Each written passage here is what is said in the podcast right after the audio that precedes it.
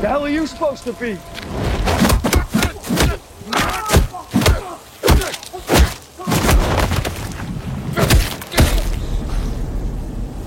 I'm vengeance.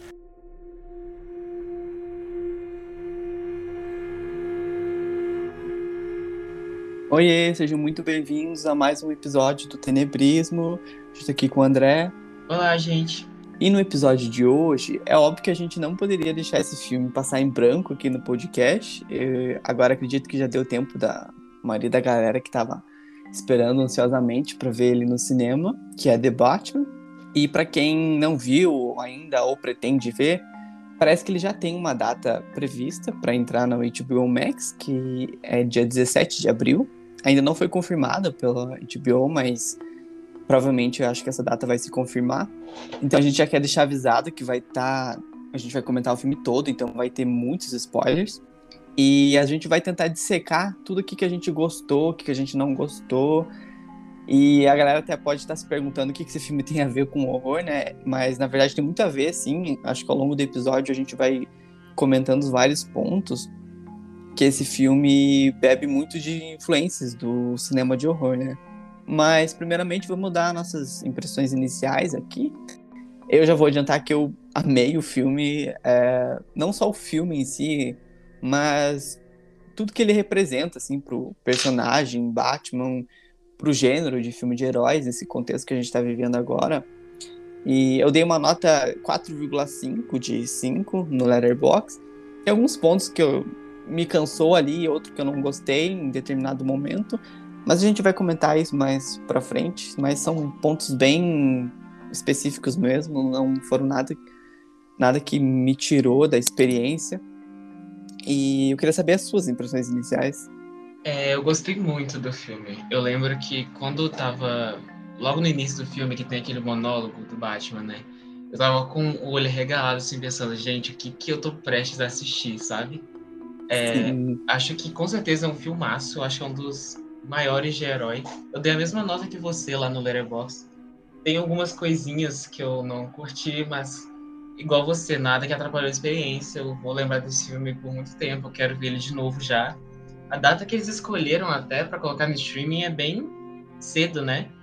É, então uma janela bem, bem curta, assim, de, dos cinemas.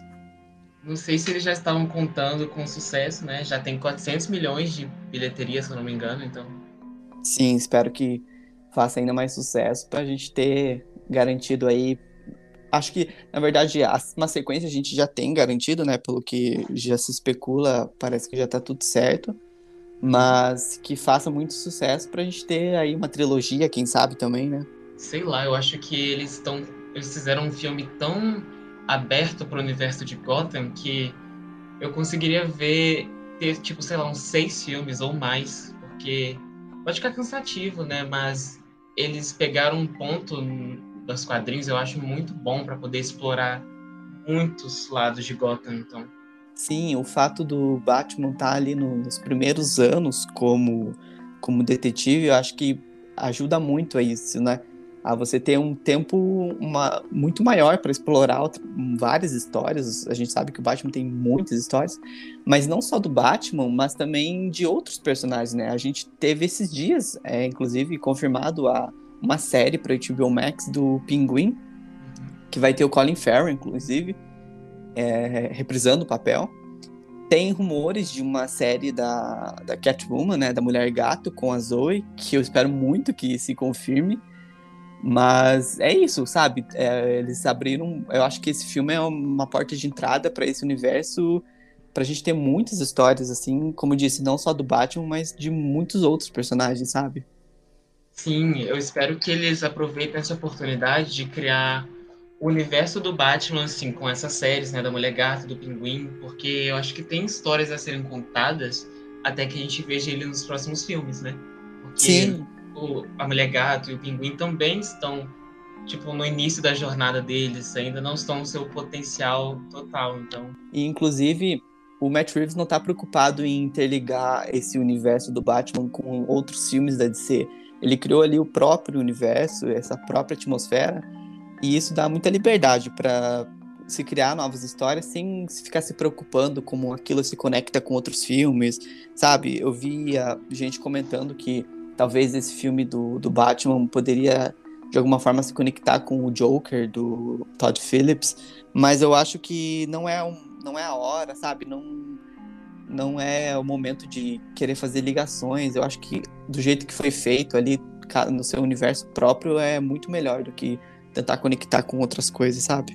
Uhum. Eu acho que as conexões que ele vai fazer aqui vão ser bem sutis, não com os outros filmes já lançados na DC, mas de uma forma que talvez os filmes consigam ser vistos separadamente sem atrapalhar muito a experiência, sabe? Sim, e até porque não faz muito sentido, talvez na ordem cronológica, porque o Joker se passa nos anos 70, eu acho, né? E já é um Coringa assim mais velho. O uhum. Joaquim Phoenix deve ter uns 40 para 50 anos no filme. E esse filme do Batman se passa, pelo que a gente entende, no, na época atual, né, nos dias atuais. Então acho que não bate ali, sabe, a, a cronologia para tentar colocar o Joker na, nesse universo. Com certeza. E eu acho, na real, que não faria muito sentido. Os universos, eles são até. tem até o seu lado sombrio, sabe? Mas eu acho que são muito diferentes em alguns pontos, então. Eu acho que vai ser muito melhor o Matt ele criar um Coringa para esse universo, né? Como a gente já viu no finalzinho do filme. Mas ele também, acho que foi ele mesmo que disse que o Coringa não vai aparecer no próximo filme como vilão, então ele tá aos poucos criando umas possibilidades, eu tô achando isso muito incrível. Até pelo site do Ratalada, né? Uhum. A gente vai comentar mais sobre o Coringa, porque é um ponto bem polêmico, né, que tá gerando esse filme. Uhum. Mas, resumidamente, The Batman, ou o Batman, é um filme dirigido pelo Matt Reeves e escrito pelo próprio Matt Reeves também e o Peter Craig. É a oitava, ou se você considera, se você vai considerar também Batman vs Superman, eu não considero porque não é um filme solo do Batman, né? Então, para mim, é, esse é o oitavo filme é, live action né, do Batman. A gente tem as animações também, que são muito boas. E ele foi lançado agora no dia 1 de março, né? Pra quem foi na pré-estreia. E aqui a gente vai comentar o filme é, seguindo uma ordem do roteiro, então a gente começa pelo começo, vai passando pelo que a gente viu no filme. Perdão se a gente esqueceu alguma coisa, porque a gente só viu uma vez o filme, então. E o filme tem três horas, então tem muitos detalhes, muitas coisas que a gente vai poder pegar de novo ou perceber pela primeira vez até só numa segunda ou terceira assistida. Mas a gente vai passar pelos principais pontos. E eu já queria começar falando sobre a própria cena de abertura que você comentou, que tem todo aquele monólogo do, do Batman, do Bruce Wayne, no caso, né? Tudo faz. Mas aquela cena de abertura, para mim, foi, assim, a maior cena de abertura de todos os filmes de super-herói, seja Marvel, DC, que eu já vi, sério. Não tem nada que eu consiga pensar agora que supere aquilo. Para mim, em cinco minutos ali, eles deram toda a atmosfera e toda a tudo que ia vir pela frente no filme em cinco minutos, em algumas falas só. A primeira aparição do Batman também dá esse tom, né? Ele já aparece botando o pé na porta, assim. Sim, e é muito legal como eles vão construindo, assim. Então, é, aparece as cenas de, de Gotham já mostrando como ela tá totalmente decadente. E aí vai dando a entender que o Batman tá em todos os lugares e faz aquele, aquele suspense, aquele mistério e todo mundo com medo. Então o Batman mesmo ali nos primeiros anos ele já tá, ele já se impôs na cidade, então todo mundo já meio que conhece ele. E a, quando a, aparece naquela primeira cena, assim, ele surgindo da do, do escuridão e, e toda aquela cena de combate com aqueles aquelas caras mascarados, mascarados não, meio com a cara pintada. E a iluminação feita só com os tiros das armas é muito foda, é muito bem dirigido. Eu acho que o, a construção que eles fizeram para Gotham, tanto visual quanto no roteiro mesmo, eu acho que é a primeira vez que eu senti o peso dessa cidade, sabe? Porque realmente é um lugar envolto em crime, totalmente. E dessa vez, como tá ligado na história com o enredo, eu acho que eu entendi mais do que nunca, sabe? Eu curti muito. Achei muito pesado também em alguns momentos. A Gotham do Matt Reeves, para mim, assim, parando para pensar nos outros filmes, nas outras adaptações, para mim é uma das melhores. Sem dúvida, ele você sente aquela aquele ar de decadência, né? Então, e uma coisa que é muito legal é que tá sempre chovendo, então é tudo muito úmido, é sujo, as ruas é, infestadas de lixo, o crime acontecendo em, a todo momento. Então, para mim, ali nesses, nesses pequenos minutos, ali nesses primeiros minutos, já deu toda a vibe que a gente vai ter no filme. Inclusive, eu tava. Ontem mesmo, eu tava assistindo Batman Returns, porque, na verdade, os filmes do, do Tim Burton, eu nunca tinha assistido. É, parado para assistir todos eles é, do começo ao fim, sabe? Eu sempre via quando tava passando assim na, na televisão, acho que passava muito no SBT, mas fazia muito tempo já. Eu nunca tinha parado para assistir eles do início ao fim. E ontem revendo ou vendo pela primeira vez, no caso, Batman Returns, eu vejo que o Matt Reeves ele se inspirou muito assim na na Gotham do Tim Burton. Tanto que no Batman Returns, o filme todo se passa fica tá nevando em Gotham. Então, todo momento você sente aquele ar assim sombrio, gelado, frio assim de Gotham, uhum. aquele ar gótico mesmo. E para mim o Matt Reeves fez essa mesma pegada, mas ele utilizou da chuva. Então, Gotham percebe que a maioria das cenas é na parte isso acontece de noite, né? E tá sempre chovendo ou nublado. Não tem nenhum momento em que tem um céu aberto, que eu lembro agora, o sol, sabe? Uhum. E é muito diferente da Gotham do Nolan, né? A, a, do Nolan era uma coisa muito mais atual, muito mais limpa, né? É a vibe que ele decidiu seguir, né? Ele queria seguir uma vibe mais, mais, mais realista. Então, para mim, essa Gotham do, Tim do Matt Reeves é uma das melhores coisas do filme. E esses detalhes são muito importantes, né? Um que eu, a gente percebe, né? É a maquiagem do, do Batman. Que acho que todos os Batmans usavam essa tipo, essa sombra, né, no olho na hora de usar a máscara, só que, tipo, ela sumia quando tirava a, a máscara. No Batman do Bale dá pra perceber isso. Tem uma cena em que ele tá, obviamente, usando esse lápis de olho, mas aí arranca a máscara dele e some do nada o lápis de olho, sabe? Nisso eles não fizeram questão de esconder. Sim, é, eu sinto que o Nolan, ele não ia gostar, assim, de, de que a gente vesse o, o o Batman, o Bruce Wayne passando lápis no olho, sabe? Eu sinto que para ele é uma coisa que ia descaracterizar ou tirar a seriedade do filme, que ele gostava de tudo deixar muito sério, assim. E não que esse do, do Matt Reeves, esse filme do Matt Reeves, não faça isso, mas é muito mais cru, né? Muito mais real, assim. Então a gente vê o, o Robert Pattinson, né? O Bruce Wayne passando a sombra no olho e depois quando ele tira a máscara é todo borrado, assim, né? E falando em influências góticas, a mansão do Bruce Wayne é totalmente um castelo gótico, né? Não tem nada de mansão ali. Aquelas iluminações é, vindo só de uma janela, assim, iluminando o cômodo. É muito foda. O trabalho de iluminação desse filme é muito bom. Total, para mim parece mesmo que ela tava abandonada, sabe? Quando eu paro pra pensar. Em todas as cenas parecia que ela tava totalmente largada, de tão escuro que foi o ambiente.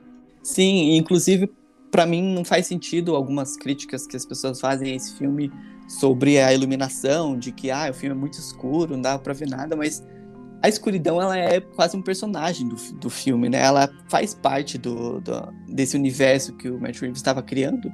Então, para mim é, é proposital, sabe? Não é uma questão de um trabalho mal feito de iluminação.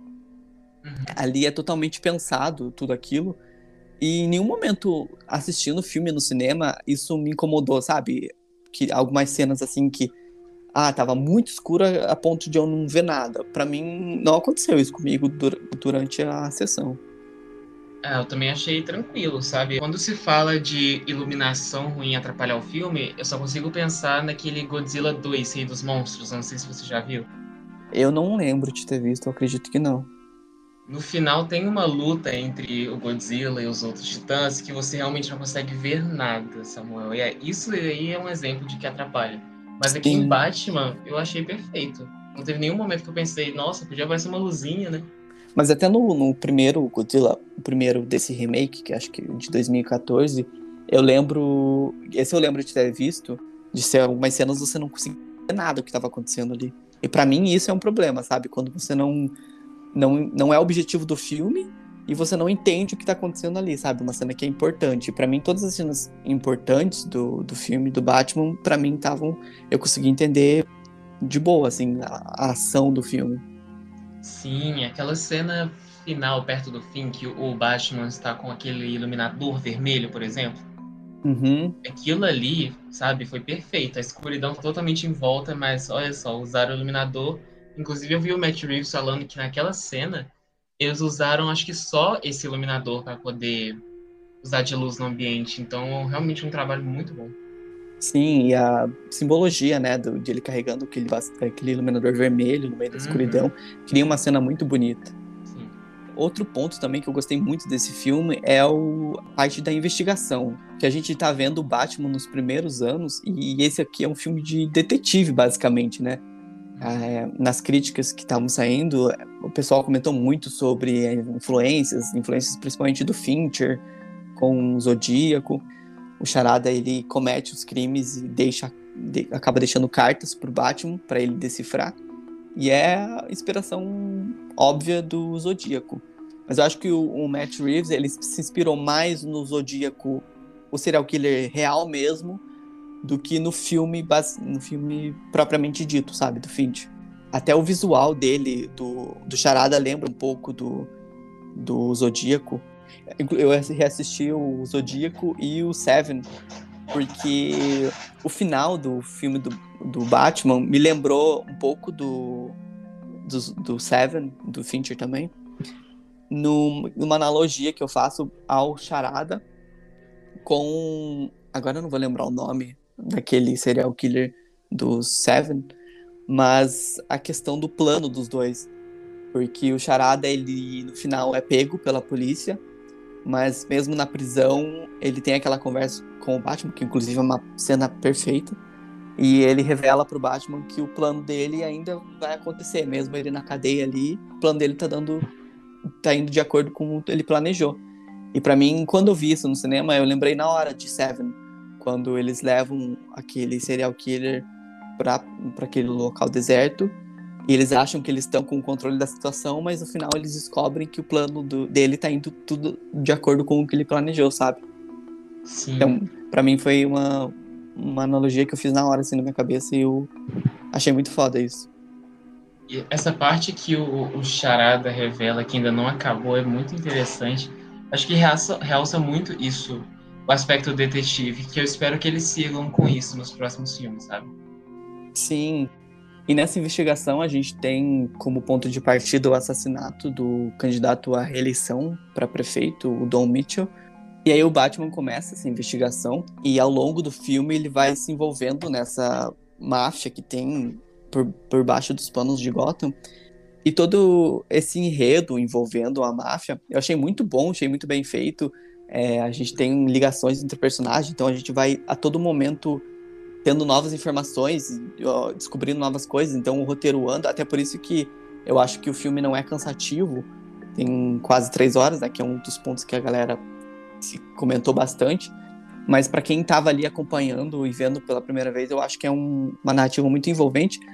Para mim, só ficou um pouco cansativo ali nos acho que os 40 minutos finais, aquelas, aquele, esse enredo envolvendo a máfia, quando o Alfred é, sofre aquele atentado, e aí o, o Bruce Wayne vai falar com o Falcone, ali para mim, naquele momento, já tava ficando um pouco cansativo, sabe? Aquela questão de, de descobrir quem é o, o delator, o rato, né, que eles chamavam, o X9 aquele momento para mim já tava um pouco cansativo. Eu falei, tá, vamos resolver isso logo e vamos voltar pro charada, que para mim era muito mais interessante. Mas quando eu comecei a sentir esse cansaço, o filme já avançou para frente. Aí a história, aí o Falcone já é preso, a gente volta o foco pro charada, então não deu tempo de sentir aquele cansaço mesmo, sabe? Uhum. Então para mim isso foi um dos pontos só que eu que eu não me impediu de dar um as cinco estrelas. Pô, pra ser sincero, eu não curti muito aquela cena de interrogação, sabe? Do Batman com o Charada. Você não curtiu? Não, sabe? Eu esperava, sabe, um impacto maior. Isso que, tipo, eu fiquei pensando depois que assisti o filme, que eu gostei muito dele todinho, eu não tenho nada a reclamar. porém eu não senti o baque que eu achei que eu ia sentir, entende? Então, é, acho que foi nessa parte aí do, do, da interrogação com charada que eu percebi. Mas como você falou, o ritmo anda ao mesmo tempo que ele toma o seu tempo para poder acontecer, é muito rápido, sabe? Não dá para achar chato, pelo menos para mim. Então, depois dessa parte aí, a coisa encaminhou de novo, então ficou perfeito. Igual que você falou, ele não para para ficar contando a história de cada um, sabe? Ele vai contando no seu tempo. Então, por exemplo, a gente conhece a, a Celina Kyle, e de cara, a gente sabe que ela é a mulher gato, né? Obviamente. Mas o filme ele não para para contar a origem da história dela no, no, primeiro momento que ela aparece. A gente vai sabendo mais dela ao longo do filme, como você falou, o filme toma seu tempo, ele não fica se apressando para contar a história de todo mundo. Uhum. É, inclusive, a gente tem um ponto-chave na Celina, né, na, no desenrolar da, do problema, porque o, o pai dela está envolvido em toda a confusão de Bruce Wayne, Thomas Wayne, né? Sim, é o Falcone, né? Isso. Inclusive, acho que a gente deve, tipo, parar um pouco para poder apreciar a Selina Kyle nesse filme, porque para mim ela foi o ponto alto. Ela pegou aquele papel e assumiu para ela assim de uma forma Sim, sabe, eu quando eu soube da notícia que ela seria mulher gato, eu só consegui vibrar porque é a melhor escolha. Ela, ela é a melhor pessoa atualmente para interpretar uma mulher gato. E ela fez muito bem. Ela já colocou pouco dela mesma no papel, né? Eu não sei se você viu a notícia que é, a escolha dela ter aquelas unhas grandonas foi dela mesma. Ela sugeriu que ela deixou as unhas crescendo durante a quarentena, então ela quis deixar as unhas ali para mulher gato, mas sem, mas sem pintar elas de forma que pareciam garrinhas, sabe? Uhum. Então... Sim, ela trouxe acho que muita a personalidade própria dela pro, pro personagem, né? Inclusive, ela até comentou que ela interpretava a Silana Kyle como uma mulher bissexual. É a única interpretação possível. É, sim. E outra cena também que eu fiquei muito obcecado e quando eu vi aquilo eu falei, cara, ela, a Zoe Kravitz nasceu para esse papel. É aquele quando ela tá andando pelaquela boate do pinguim, o andar dela, assim, sabe? Ela tá uhum. fazendo literalmente um catwalk, assim, sabe? É muito foda. Nossa, sim. É tipo hipnotizante mesmo. Eu sou apaixonado pela Zoe desde antes, quando eu conheci ela. Na verdade, conhecer não, né? Mas o meu trabalho favorito dela é a série High Fidelity, que ela já fazia uma mulher bissexual, inclusive.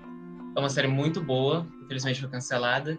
Mas é muito bom ver ela nesse papel tão grande, que eu acredito que eles vão valorizar muito, né?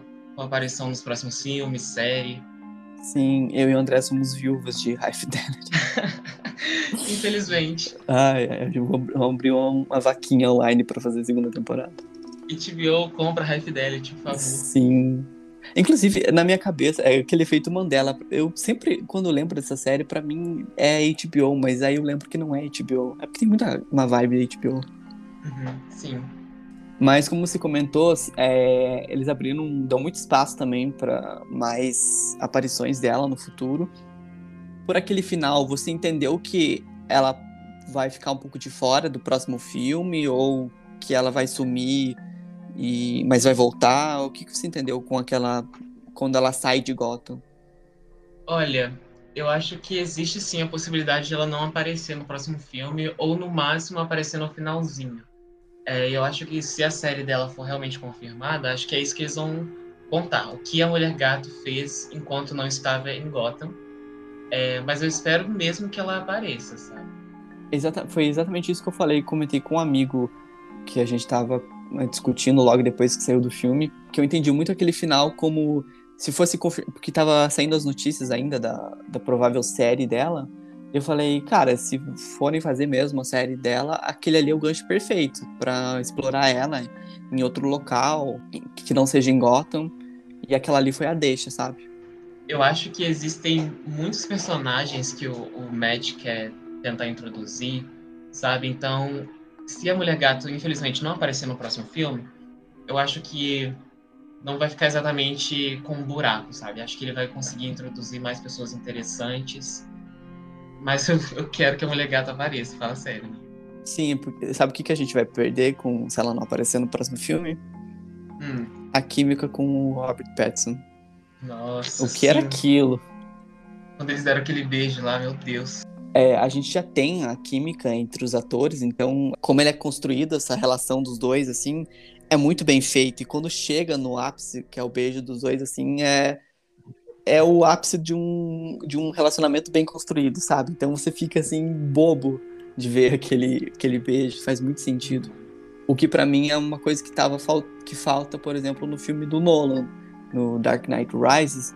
Eu não sinto que o Bruce Wayne do Christian Bale e a Anne Hathaway, a mulher gato da Anne Hathaway, tem essa química, sabe? Então quando a gente vê os dois juntos ali, não, não parece que eles querem estar juntos ou querem ser um casal, até tem aquela cena final dos dois juntos, sabe? Para mim não, não me desperta nenhum sentimento assim de, nossa, que legal esse casal. Sim, eu concordo muito. Eu sou apaixonado com a Anne Hathaway, só que eu não gosto nem um pouco, sabe, dela ali como a Mulher Gato com Bale. Eu acho que não funcionou mesmo, não sei.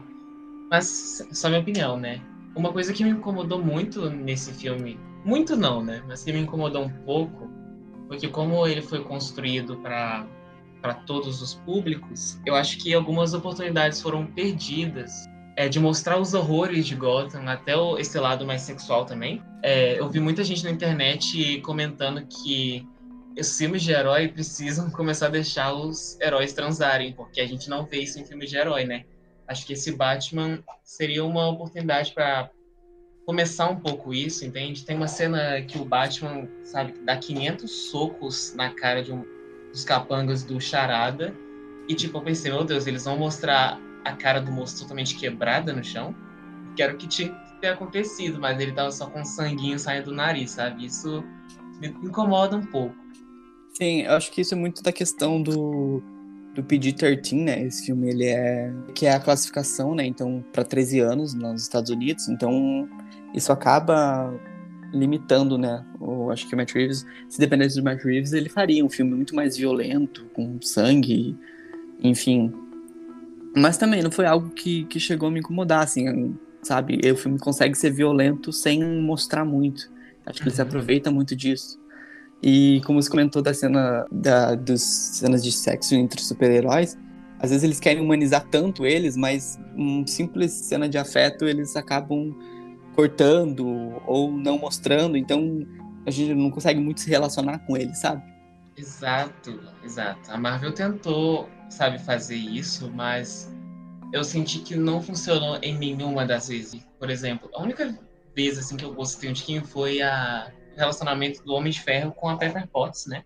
Acho que foi o único relacionamento real ali, mas teve um clima que já rolou entre Capitão América e Viúva Negra, teve a Viúva Negra com o Hulk.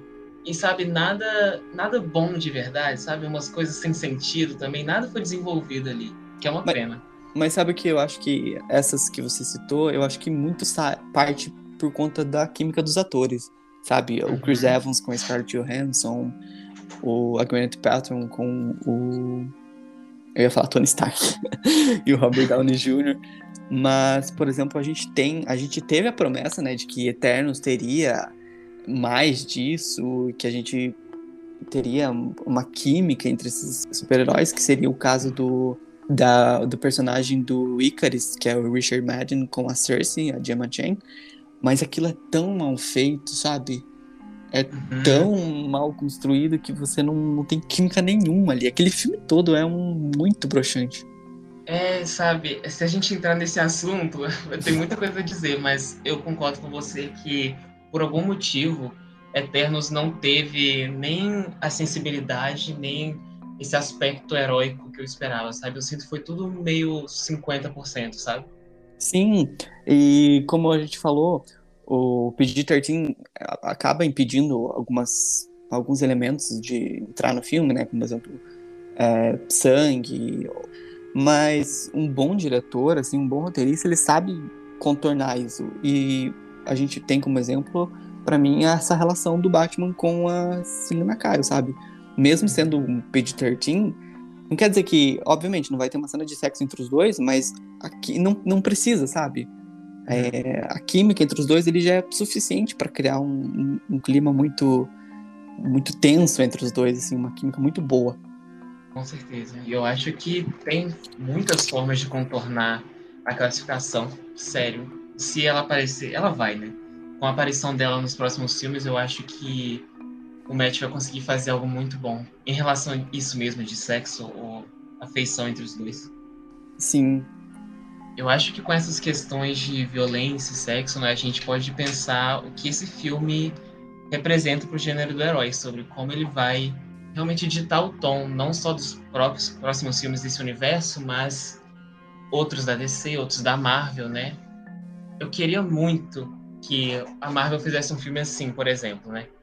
É, eu sou suspeito para falar porque eu gosto da Marvel, acompanho o universo tem uns anos já, mas eu sei reconhecer também que eu fico muito triste quando eu sei que eles não vão fazer um filme dessa magnitude, entende?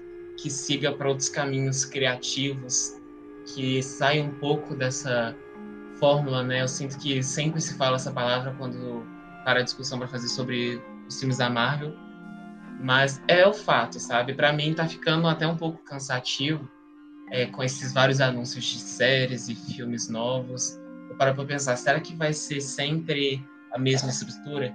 Eu acho que o Batman foi um, um frescor mesmo, sabe? Um de esperança que os filmes talvez não fiquem para sempre nessa fórmula, ou que pelo menos não dominem mais, sabe? Sim, é, eu foi exatamente o que eu pensei também. Esse filme é, um, como diria aquele GIF, um grito de liberdade artística.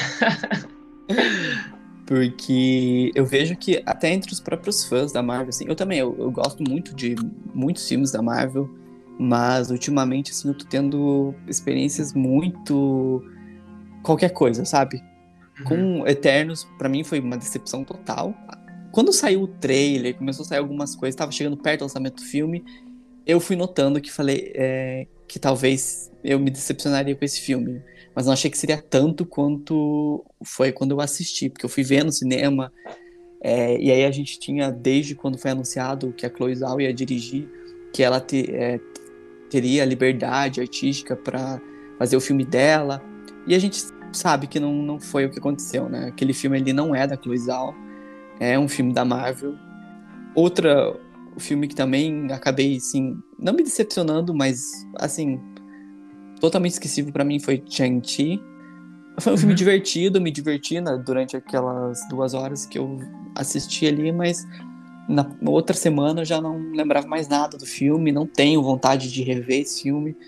Diferente, por exemplo, do Batman agora, que eu fui ver no cinema, eu quase fui outra vez no cinema, mas eu falei, putz, o ingresso tá muito caro, melhor esperar. E aí quando eu vi a notícia que no, em abril já sairia no HBO Max, eu falei, não, vou esperar. Mas tô louco pra quando sair rever de novo, sabe? Então a gente percebe a diferença de quando um filme mexe com a gente, sabe? Tem muito mais impacto pra gente do que um filme que é esquecível. E para mim, ultimamente, os filmes da Marvel estão sendo todos esquecíveis, assim.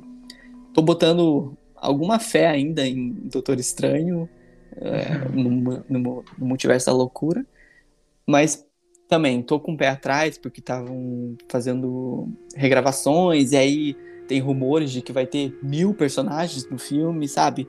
Uhum. Para mim vira o que eles chamam daquele filme evento, que o filme em si, se você analisa o filme em si, ele não é tão bom assim, mas você fica naquela euforia porque ah, tem tal personagem, apareceu personagem do universo da Fox, sabe? Aquele reencontro de personagens, então você acaba na hora que você assiste, você acaba relevando, mas depois quando você para para pensar no filme, começa a vir os defeitos. Sim. Eu confesso que eu tô achando um pouco difícil de entender, sabe, toda essa parada do, do multiverso, né? Eu espero que com esse filme do Doutor Estranho as dúvidas vão embora, mas eu, eu tô na expectativa, sabe? Se esse daí não for um dos melhores da Marvel, eu acho que eles não acertam nunca mais. Sim. E eu acho que eles têm. O pouco de liberdade que a Marvel dá, para mim, tá nas séries, sabe? Mas mesmo assim, ainda a gente tem que ver quais séries. Porque, por exemplo, a WandaVision. WandaVision, pra mim, foi uma série muito boa. Sim. E a gente teve um respiro ali, uma, um, algo novo que a gente nunca imaginou que teria com o selo da Marvel. Mas aí logo em seguida veio a série do Falcão e o Soldado Invernal, que para mim também foi um Fórmula Marvel repetida de novo. Uhum. Não, não me interessei. A série do Loki eu achei muito interessante. Tem algumas coisas que eu não gostei muito, assim. Mas no geral, pra mim, foi uma série muito boa. E agora vai ter Cavaleiro, Cavaleiro da Lua, né? Vamos ver o que, que eles vão, vão fazer com isso. Pois é, eu acho que o que a Marvel fez de interessante mesmo foi expandir esse universo para séries, mas eu acho que nem sempre são histórias que, tipo, valem a pena mesmo. Eu não gostei da série do Falcão. Eu não, a do Loki também não envelheceu muito bem para mim. A única que eu amei muito foi WandaVision. E que é mais diferente, né? Que foge mais. Eu espero que as séries. Eu sei disso, eu sinto no meu coração que as séries do Batman acho que vão ser muito mais interessantes e mais cheias mesmo, sabe? Recheadas. Sim, eu tô botando muita fé nessa série do Pinguim. Tanto, obviamente, por ser o selo HBO, mas também por ter o Colin Farrell, né? Então, sabe, o Colin Farrell é um ator, assim, de... Não é qualquer ator. Então, para ele aceitar fazer parte desse projeto e estar tá envolvido nisso, sabe, eu tô botando muita fé. É, seria interessante eles introduzirem o, o Robin também em breve, né? Como uma criança mesmo. Acho que não foi feito antes, só como adulto mesmo. Então, eu tava também discutindo com um amigo esses dias sobre o Robin. E aí eu falei para ele que eu via muito na imagem daquela criança, que é filha do, do prefeito que é morto no início do filme, sabe? Uhum. Que no final do, ele é resgatado pelo, pelo Batman. E tem até aquela cena onde ele estende a mão, sabe? Então, para mim, ali naquele momento, eu vi muito que era uma. Talvez seja uma simbologia do Bruce se vendo naquela criança, né? Mas também poderia ser o Matt Reeves dando uma pequena pista ali do de que aquele menino pode vir a se tornar o, o, o Robin. Tanto que uma das, a primeira cena do filme é onde o Charada tá com aquele binóculo observando a casa do prefeito e ele vê o, o, filho dele e ele tá lutando, assim, tá com uma. O que parece ser um bastão, assim. Então, obviamente, pode não ser nada, pode ser só uma, uma brincadeira ali, mas também pode ser que ele esteja dando pistas de que no futuro ele pode vir a se tornar o, o Robin. Já tem gente interessada no papel, né? O, o Javon, que interpreta o, o Astray em Euforia, já mostrou que gostaria de ser o Robin nesse universo. Então, dedos cruzados. Nossa, ele, dele. Eu também acho que ele seria muito legal. Inclusive, ele luta, acho que boxe. Ele definitivamente faz algum puto exercício, eu já vi o Instagram dele. É, ele tem. Desde, desde criança, assim, ele treina, então acho que não precisaria nem de dublê para fazer as cenas dele. Mas eu queria também falar de um, um dos pontos altos do filme para mim, então, que é o vilão, o Charada, que para mim foi uma escolha muito acertada, assim, para um primeiro vilão, sabe, desse filme.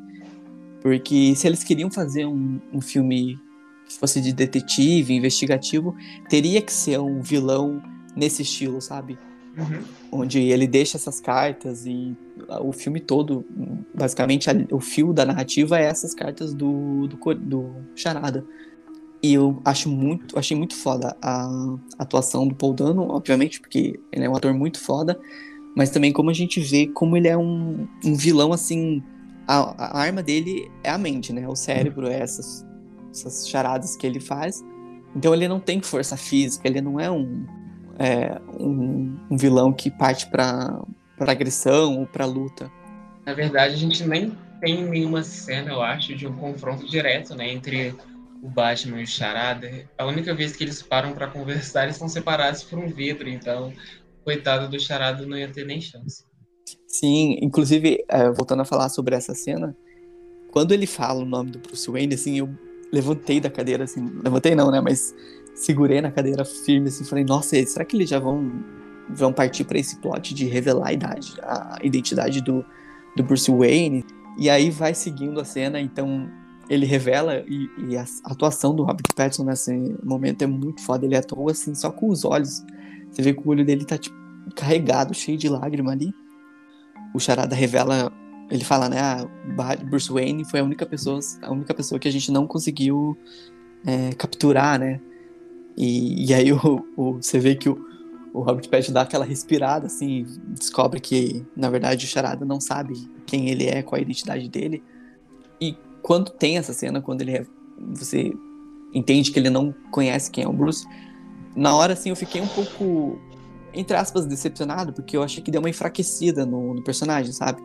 Falei, pô, como é que ele não. Ele é uma pessoa tão inteligente, mas ele não sabe quem que o Batman é o Bruce. Mas depois eu entendi que é um. Foi uma, uma maneira muito legal, assim, de, entre aspas, humanizar, assim, ele, sabe? Olha, ele é, ele é esperto, ele cometeu todos os crimes, mas ele não é tão esperto quanto ele acha que é. Uhum. Eu acho que mais uma vez o, o se provou com uma força na atuação mesmo, né? Eu, eu direto ainda vejo gente se recusando a ver o novo Batman ou zoando, porque o Robert, que é o nosso Edward de Crepúsculo, foi escolhido para ser o Batman, sabe? A galera realmente parou em 2010 e não quer sair dessa. Sim, o Robert Pattinson ele fez filmes muito bons, assim. E eu gosto muito que depois de Crepúsculo, até pelo hype que teve, né, a, a franquia e tal, ele quis partir para umas produções muito mais independentes, sabe? E eu acho que é ali que ele se provou como bom ator para tentar desvincular ao máximo aquela aquela imagem dele. Então, tem dois filmes que eu posso citar como exemplo que eu gosto muito, que é High Life. Eu não lembro agora a tradução desse filme, mas é um filme dirigido pela Claire Danes e ele tá muito foda nesse filme. E outro também, que é Lighthouse, né? Pra mim também um dos maiores exemplos. Ele e o Willem Dafoe ali carregam o filme. E são, como eu falei, produções independentes ali, não são... Acho que esse é o primeiro grande blockbuster que ele tá mesmo assim, depois de, de Crepúsculo. Sim. Eu acho que o Farol é uma das melhores... É um dos meus filmes favoritos, sério. Eu acho que é uma das melhores coisas que eu já vi na vida o Robert Arrasa, eu acho que é o mais diferente que ele já esteve. Mas eu ainda não vi esse que você mencionou, é High Life, né? Isso. E eu acho que você consegue perceber a paixão dele por esse filme, sabe? Ele tá nas entrevistas que ele dava, na... agora na divulgação do filme, ele tá amando muito ser o Batman. Acho que qualquer ator gostaria de, de ser o Batman. Mas a gente pode esperar ele, se depender dele, a gente vai ter vários filmes ainda pra, pela frente. Sim, e depois que você falou, para eu pensar, eu acho que essa é a última cartada dessa limpeza de imagem dele de Crepúsculo, sabe? Uhum.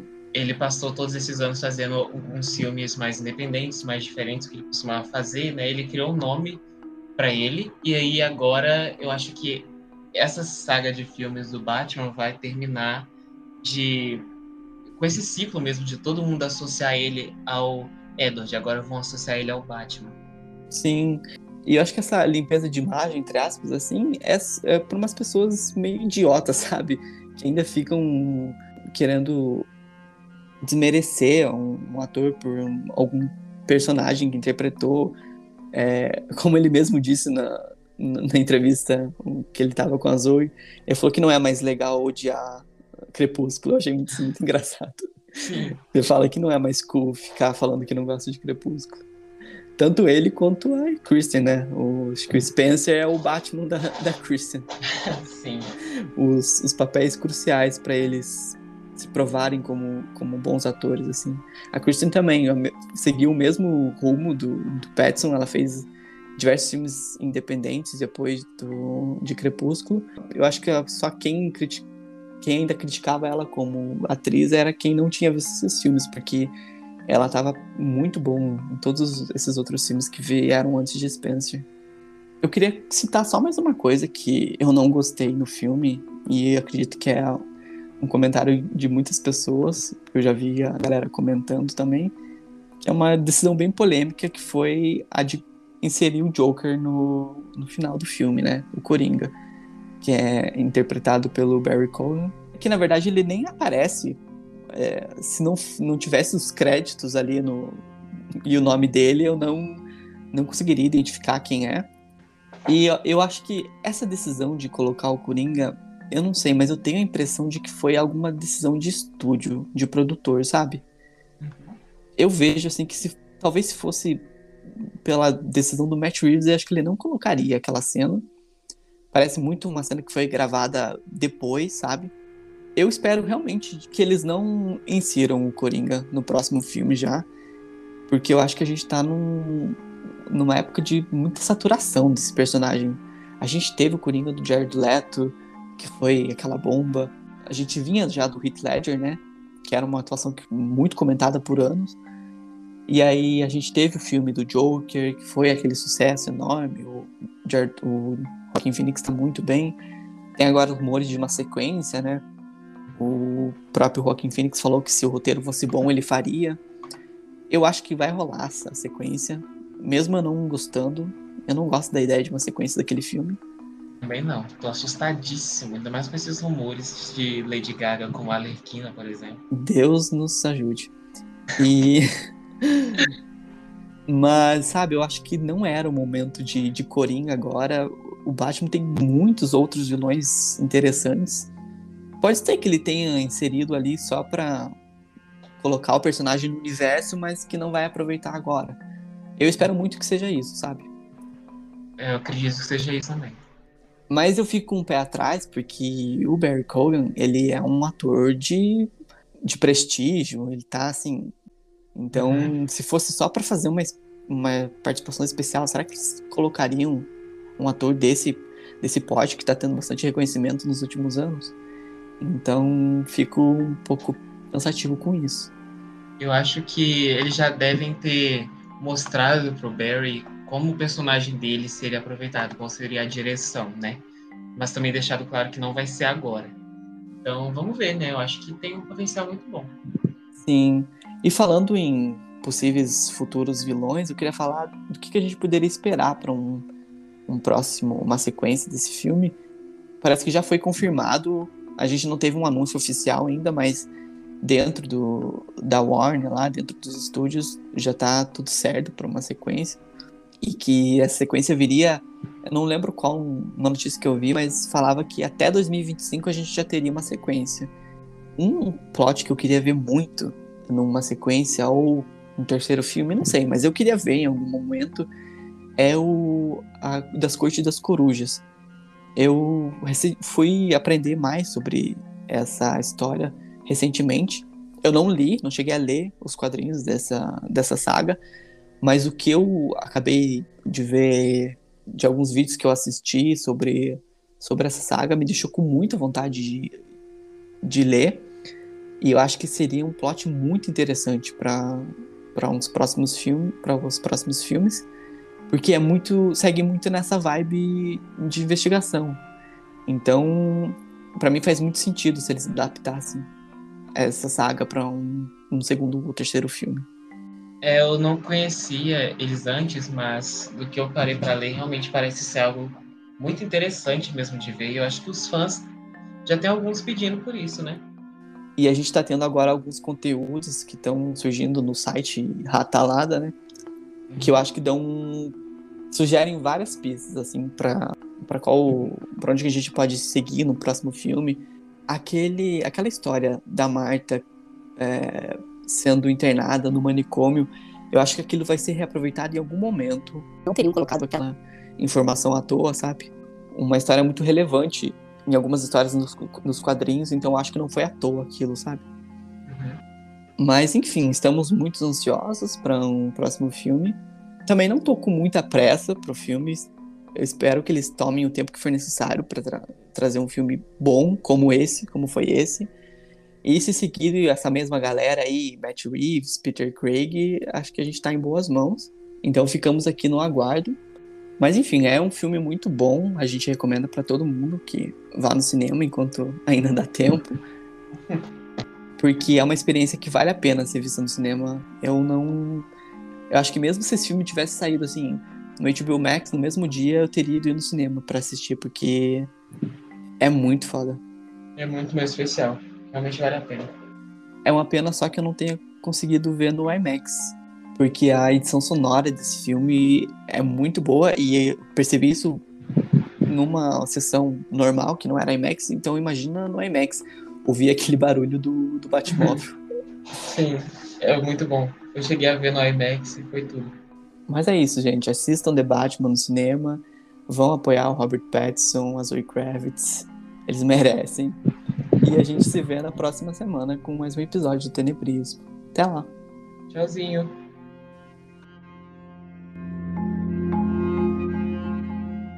When's my birthday? I think you're a Capricorn, no? No. Uh, Sagittarius? yes. I don't know when Sagittarius is.